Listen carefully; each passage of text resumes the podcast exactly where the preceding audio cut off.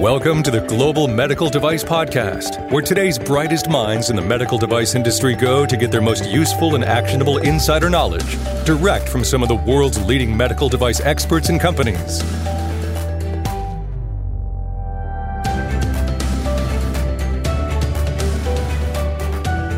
You know, sometimes there's a lot of confusion on things like design controls and human factors and risk and all those sorts of things. And, you know, what do you need to do? And is this human factor stuff? Is this above and beyond things that you do from a design control perspective? This episode of the Global Medical Device Podcast, my guest, Mary Beth Privitera, Principal Human Factors from HS Design, dives into the differences and the similarities between human factors validation and design validation. So take a listen and enjoy this episode of the Global Medical Device Podcast. Hello, and welcome to the Global Medical Device Podcast. This is your host, founder, and VP of Quality and Regulatory at Greenlight Guru, John Spear. And today I have somebody I feel like I've known for a long time, somebody I feel like we're kindred spirits at the very least, but Mary Beth Privitera. Mary Beth is a principal in human factors with HS Design. So, Mary Beth, welcome. Thank you. Thank you for inviting me. And yes, we are kindred spirits. I feel like we've known each other for a long time as well. It's great. All right. So, obviously, the human factors expertise, we're going to dive into that topic a little bit today. And something that I hear a decent amount, I suppose, is there's a lot of confusion on this topic. I'm sure you hear that in your role. But specifically, I think people get really confused about the relationship between design validation and human factors validation. Yes, I hear that often. And in fact, it's one of the hottest debates that we have in the committee. I'm currently co-chair of the AAMI Human Factors Committee. And it's one of the things that we discuss in terms of best practices of how do we handle the integration of human factors within design control, and then the difference between what is design validation and some of the use aspects that get involved in design validation versus straight up human factors validation, and what's the go-between. And then that actually leads into, can there be design and human factors validation within a clinical trial? Some of the advanced technologies, you don't necessarily have a choice but to do things in context. So it gets to be a little bit confusing and a little bit muddled. Yeah, so on the podcast, what we try to do is we try, I guess, provide tips and pointers and helpful information for those who might be trying to tackle this topic. So I guess before we dive too deep into the conversation, any tips that come to mind? Yeah, well, with human factors validation, that's your last study. And so there's some specific rules around what constitutes a human factors validation. So it might be a good starting point to just kind of clarify what it is to do a human factors validation. That is both an international standard and it's in the FDA guidance. And the two of them, I'm referring to IEC 62366 and then the human factors guidance that the FDA put forward. And both of them have really great rules that you can just follow. And one of them is that you have to do your human factors validation in the actual environment that the product is going to be used. And then you have to have the representative user, and that the tasks that you're giving them are based on the relationship to harm. So it all goes back to your risk. So it's typically, just in a nutshell, go into the user's environment, have the users do it, and then have 15 people. FDA says that you have to have 15 U.S. citizens, whereas IEC guidelines don't have that strict regimen. So that is, in a nutshell, what constitutes human factors validation. Design validation, right, I think, has a different definition. Okay, so where do you think design validation is different? Because as you were describing that, I'm like, all right, that's a criteria for design validation. Yep, that is as well. So what do you think? Well, I think so. I think when it gets down to what's expected in the audit more so than a distinct difference. So if you were to have a product that is high risk of harm or injury, they're gonna want an audit of the human factors file. And if it's a low risk product, you may not ever get audited for a human factors file, and it would just be expected to be in there. And I think that's part of the confusion is, do you separate out your documents between design validation and human factors validation? Right. And, you know, and that's a topic that comes up from time to time. And I think that, you know, the design control regulations, although still confusing for a lot of folks, they've been pretty well established. Well, they're in the regulations, you know, 820.30 from an FDA perspective, it's pretty well defined, and 1345. And I know you mentioned there are standards and guidances on human factors like IEC 62366, but I think that creates some of the confusion is that people don't know how to dovetail or intertwine their human factors within their design and development practices. Would you agree? Oh, absolutely. Absolutely. I would absolutely agree. And then I think, too, because there's an amount of confusion, you get inundated with people saying, well, you have to do this and you have to do that. And, oh, you're missing this and, oh, you're missing that. And I think that absolutely gets, you know, further confusion. And I, as a rule, I think you have to go back to common sense, what makes sense. And human factors is really all about making a good product design, making something that people want to use, making something that they can use. So it from a marketing standpoint, it makes absolute sense of why you would do it. When it gets down to the documentation, you could label everything as design validation and have human factors validation in it. The challenge is that if you have a high risk product that has, and in your risk analysis, you've identified several areas of critical tasks that can cause harm, well, then you need to submit a separate dossier to the FDA, which demonstrates that human factors have been addressed and that the critical tasks as determined by risk are acceptable and that you've mitigated as many as possible. Yeah. You know, and I'm, as we're talking, I'm thinking, you know, I try to be a pragmatist, especially when it comes to what I do and when I do it from a design and development standpoint. So, you know, design validation, human factors validation, there is some similarities there for sure. And I understand some of the differences as well, but, you know, I want to kind of back up towards, let's just say, when I'm going through the design and development planning efforts, what is it that I can do more toward the beginning of my project to help put me in a better position for these downstream activities?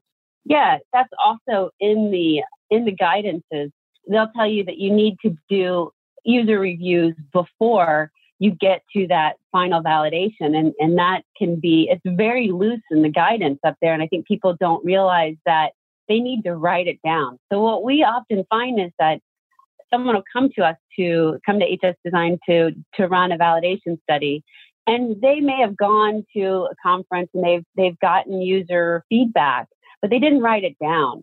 And that user feedback that's exactly what they want you to do prior to getting to your validation. But that should be written down as a study. You can conduct formative usability studies where you're bringing in prototypes and you're having the users review them, and that should be written down, just like your design validation. And the one thing that is different between design validation and user validation, human factors validation, is pass-fail criteria, because it's hard to measure usability. Measuring usability is a little bit like measuring love. You know, it's not. There's not it's got to really be easy. It's got to be easy to use, right? How do you measure that with acceptance criteria? Yeah. And that's another bone of contention.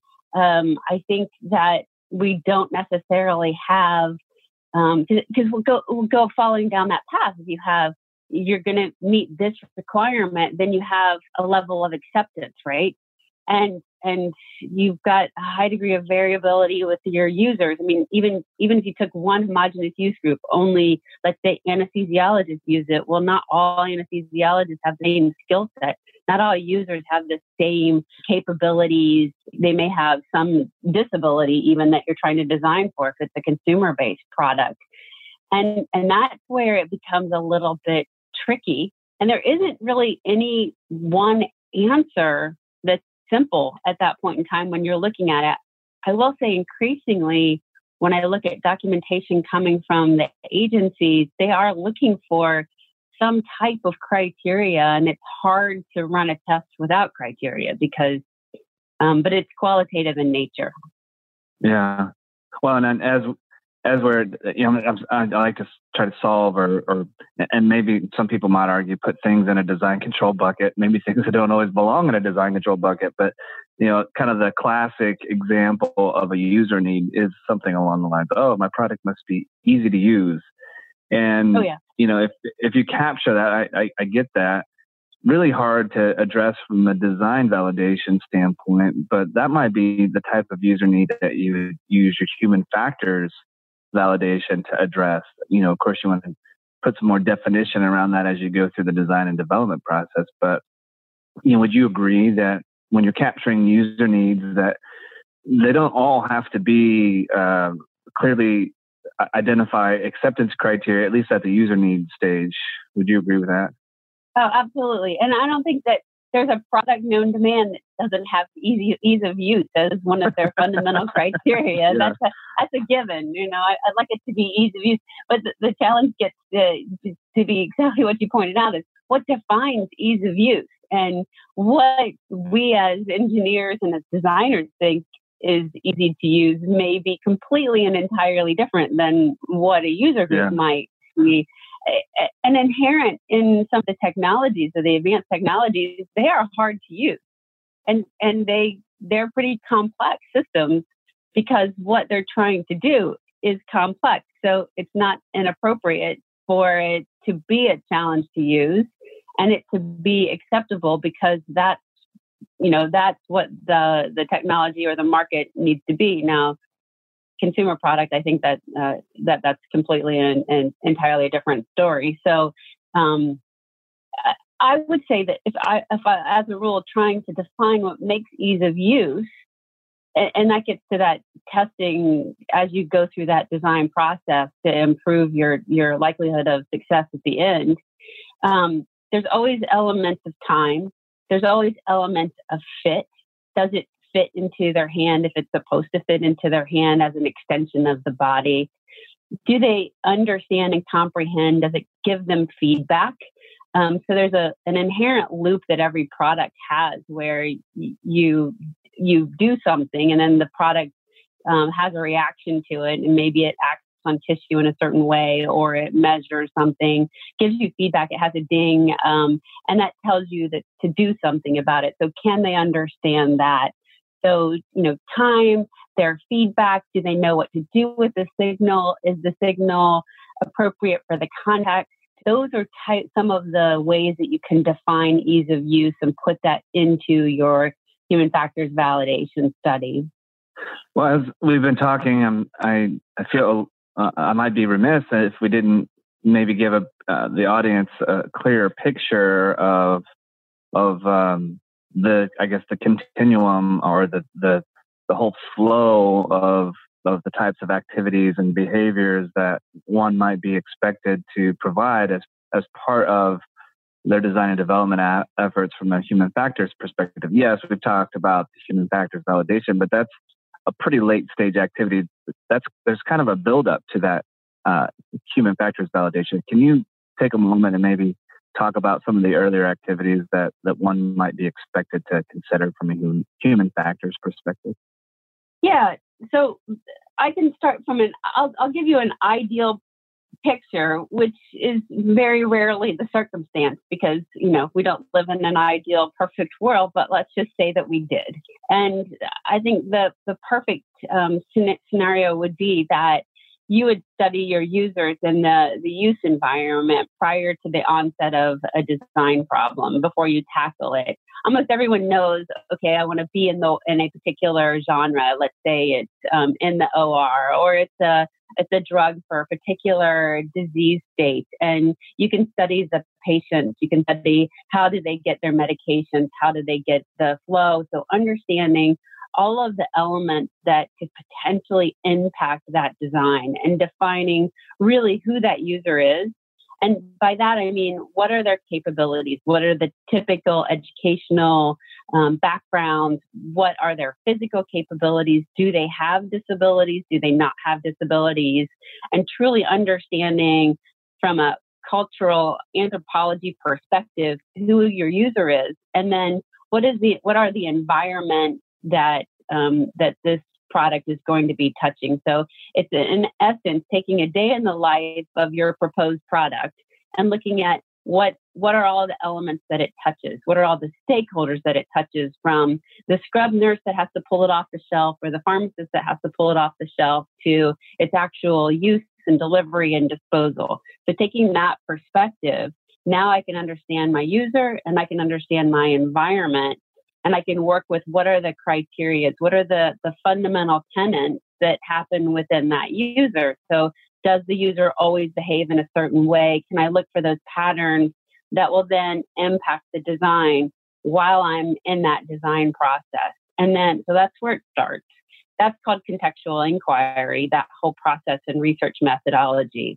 Then I start designing something. And here's where a lot of companies really are not necessarily paying attention to the standards that are out there. So there's a great standard that AAMI has, AAMI HE75, that's a design standard. It's the only one in the world that's a design standard. So if I say if I have a hand tool, I can go on that in that design standard and I can look up controls, I can look up feedback, I can look up feedback modalities and see what's going to be the best in terms of overall just human use capabilities that I can identify in my product design. And that's really that's truly applied human factors at that point in time, putting it into that design.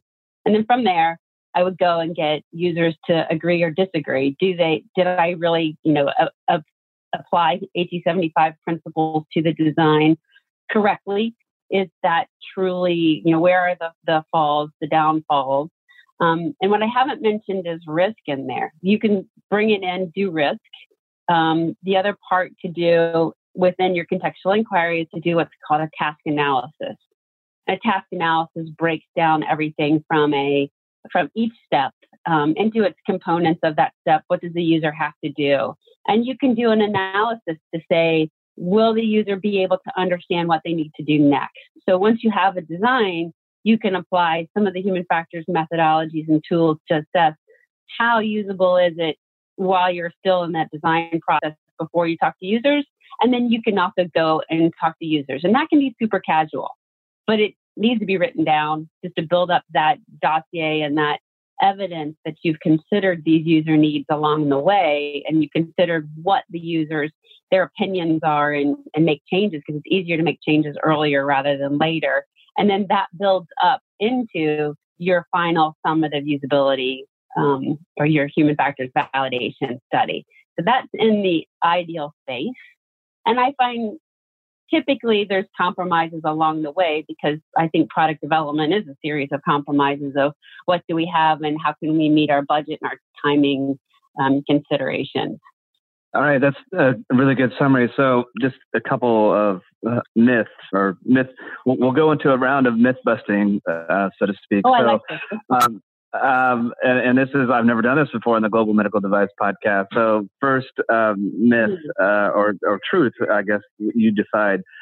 From a human factor standpoint, I have to do something that's completely orthogonal and separate from my design history file and from my risk management file.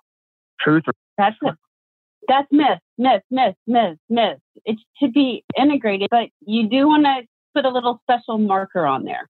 You do want to be able to, you want to have it just be a little clear on if I was to be audited. I don't think, if it's a class 1 product that's low risk, it's not significant risk by an IRB, and you can judge that based on your risk analysis, then integrate the whole thing. There's no reason to have something separate. If it was high risk and I'm going to have to put a dossier together, you need to earmark it, because you have to know what those documents are. All right. So first, I want to remind you, I'm talking to Mary Beth Privitera. She is a principal of human factors at HS Design. You can learn a whole bunch more about HS Design by going to hs-design.com. Really great firm and a partner of ours at Greenlight Guru. And while we're talking about human factors and design control and risk, I want to remind you all that Greenlight Guru, we have an EQMS software platform designed specifically for the medical device industry by medical device professionals. And certainly when you're dealing with design controls and human factors and risks, those are all activities that you can manage, including the traceability of these activities, all within the Greenlight system. And yes, the point that Mary Beth you just made about being able to tag or flag human factors items, that's absolutely part of the workflow in the Greenlight system. All right, so the next myth, and it sounds like somebody is happy in the background. So it's true. I apologize for that. It's okay. But the next myth is not every device requires human factors. Is that truth or is that myth? Not every device requires human factors. I go with that's a myth. I have no idea why you would ever want a product that's not usable. If it's not usable, no one's going to want to buy it. They may love the technology. So from my perspective, which obviously has a very biased approach, every product should have usability in its considerations. All right. So a couple other things I thought we could cover before we wrap up today's podcast. The first thing that you mentioned earlier is about having basically a group of users involved in your human factors validation. And I was reminded of a conversation that I had earlier this week with a product development expert. And we talked a little bit about that topic. Specifically, a lot of startups these days seem to have been started by maybe the inventor or entrepreneur or a researcher. And in many cases, they may even be that key opinion leader. They may be, have a very vested interest in the product. So, a lot of their activities have a bias towards what they believe to be right or based on their own personal experience and that sort of thing. And there's some flaws in that. And that's what I liked about what you said, having a broader group use the product. Don't just focus on a key opinion leader. Can you maybe elaborate on that a little? Yeah, sure. So, I think if you opened up any product development book, you'd find that knowing your user and understanding from a, very, very broad perspective, that's what they say to do. It just opens up the door. And I do enjoy working with key opinion leaders and having them influence the design. And I think that they are absolutely important. They're amazingly critical. I always say that you need kind of three types of people to evaluate your design when you're in product development. You need an innovator, somebody that's a forward thinker, and that's typically your key opinion leader. They are on it, they are committed to it, and they love it. But you also need a judger. You need somebody that no matter what you bring to them, they're gonna hate it. And that's typically not the same person as your innovator, that key opinion leader. They aren't looking at it with the harshest of criticisms of, no, I will never use that. That's a dumb idea. I can't believe it. And you want to talk to those people and engage them in a conversation just to say, why? Why do you have that opinion? Because if you understand why they have that opinion, then you can make a better design. And then there's a host of people that are just sort of on the side, sideliners. So innovators, judgers, and sideliners are who you need to talk to when you're developing your product, just so that you can get a very, very broad opinion. So a sideline person might be just somebody that's waiting for a peer-reviewed journal to come out that says this is going to work, that they don't want to be the first adopter, but they don't want to be the last one either. And you want to understand their motivation. So taking them into taking all of those viewpoints into consideration. There's roles for the key opinion. The other part about a key opinion leader is usually they're really, really, really, really good. And you want to design for the people who are less good. Yeah, I'm reminded of a project we worked on a few years ago. Or I'd say a few, it was probably like 15, maybe more like 18 years ago. But anyway, a few years ago, and the device was, I worked for a company where a lot of our products that we developed were physician invented, and oftentimes by those key opinion leaders. And this particular product, it had a component that of the device that it was a little tricky to understand. You probably required a lot of skill to be really adept at using that particular feature. And we started getting some feedback from some users after we launched that users were struggling with that particular component. And it was surprising to us because the work that we had done to get the product to market, especially on the, and this is, you know, early days of human factors. I don't even know if we coined the term at that time, but the key opinion leader was pretty much involved with all of the a lot of the validation activities, which, you know, looking back, a lot of flaws in that methodology. And so we contacted that key opinion leader. He's like, oh yeah, that thing is a problem all the time. I usually just do this, this, and this, but he didn't give us that feedback, you know? And so we had to make some design modifications very much after the fact. And so, you know, those are some challenges.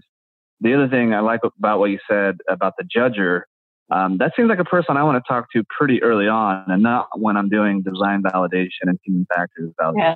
Yeah, absolutely. Absolutely. And I think that we know who those, you know, you recognize immediately, you know, someone with those personality traits, or those that's they're grumpy that day. You know, that's a happy person to talk to for product development, because in order for you to advance design, you need to have a negative conversation, which is the antithesis of sales. So don't bring your sales reps along with you, but you know, certainly get people that are truly interested in evaluating that design from a very free and open perspective. It'll only make it better. Yeah, and folks, do that early. I mean, you don't have to have final product to get the feedback from these different user groups. In fact, I would encourage you to, you know, once, maybe even just having a concept, you find those judges early so that you can better design your product and use the users throughout the process. I think sometimes we get conditioned to only involve the end users of our product at certain stages, and oftentimes late stages of the product development process. My advice to you is to try to incorporate user feedback throughout your entire design and development process. Challenging. Yeah. Folks like Mary Beth and HS Design can certainly help facilitate that. So lean on experts like Mary Beth for that. And I let you say it earlier and just kind of glossed over it, but I want to revisit it because I think sometimes we're looking for black and white answers as far as, well, how many of this and how many of that. And you were very specific with a number about how many people need to be involved in a human factors validation. You said 15. What is 15 all about? That's a good one. If you go to FDA guidance, there's a whole statistical justification for the number of 15 in the human factors guidance that the agency put out for us. It's also in 62366. And in a nutshell, I think that's where you get some statistical relevance. And it has to be 15 homogenous users.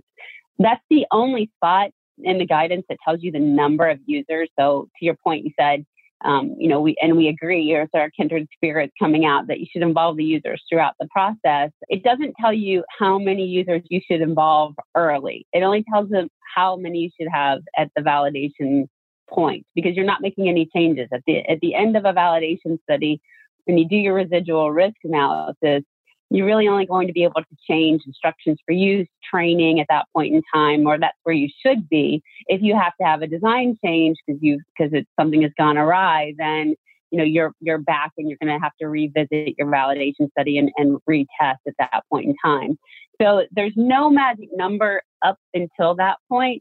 And to your point, going out and talking to users, you don't have to be really, really formal about that approach. In fact, being informal is helpful because you want to engage them in a conversation of what improvements do you like. And if you're very formal about it, people like to please each other. So they may not give you as harsh a criticism if you're in a formal study because they want you to do well.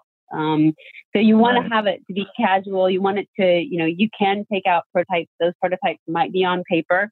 They may be conceptual designs. They may be rough, or they could be a virtual experience where you have them walk through something that's, you know, gone through extensive design. Just makes it a little bit more, you might have a more difficult time making design changes at that point in time. So the magic number 15 is what the guidance says. And And I think it's somewhere, although I haven't been able to find this reference, but when I was in design school very early on, there was a very old, wise professor that said, patterns of behavior are going to show themselves right around 7 opportunities and then be confirmed, 7 to 9 opportunities, and then they'll be confirmed by 12. But that's not, I haven't been able to find that in a reference. So don't hold me to that. But that tends to be true, that you'll see a pattern of behavior somewhere between 7 and 9, and then it'll repeat itself by the time you get to 15. So that's how I interpret their statistical number, and that's how they get to that.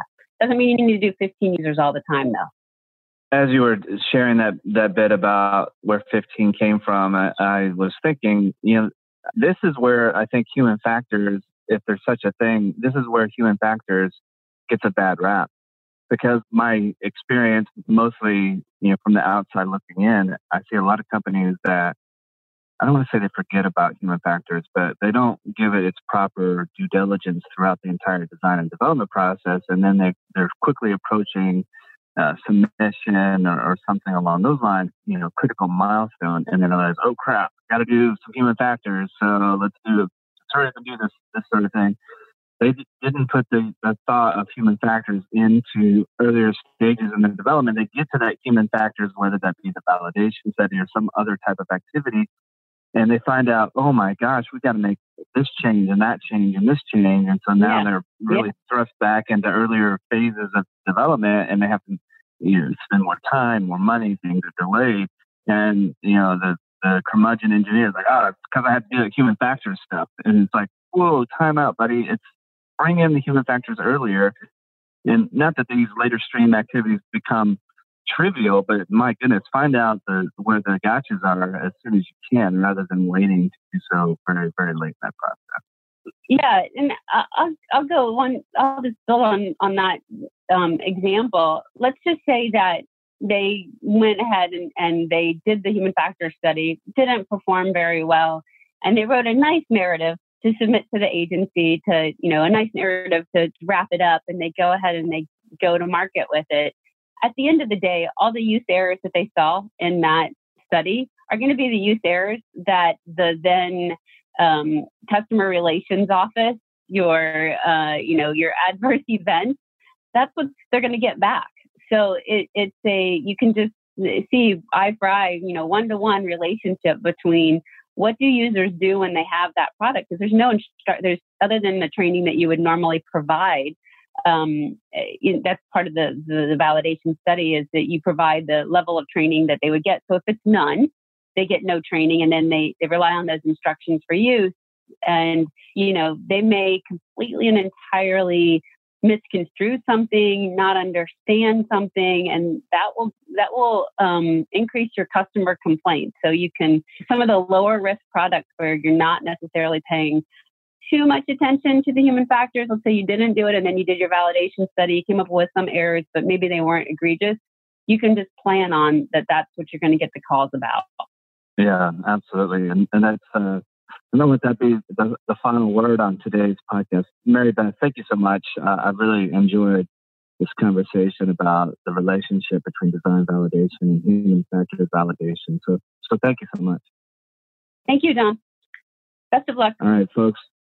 Absolutely. So folks, if you want to learn more about human factors, the do's, the don'ts, I would encourage you to reach out to Mary Beth Privitera. She is a principal of human factors at HS Design, hs-design.com.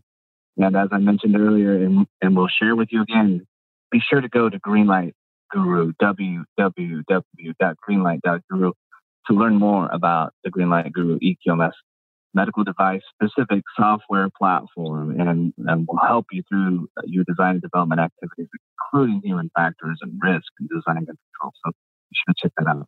Thank you for listening. As always, this is your host, the founder and VP of Quality and Regulatory at Greenlight Guru, John Spear, and you have been listening to the Global Medical Device Podcast.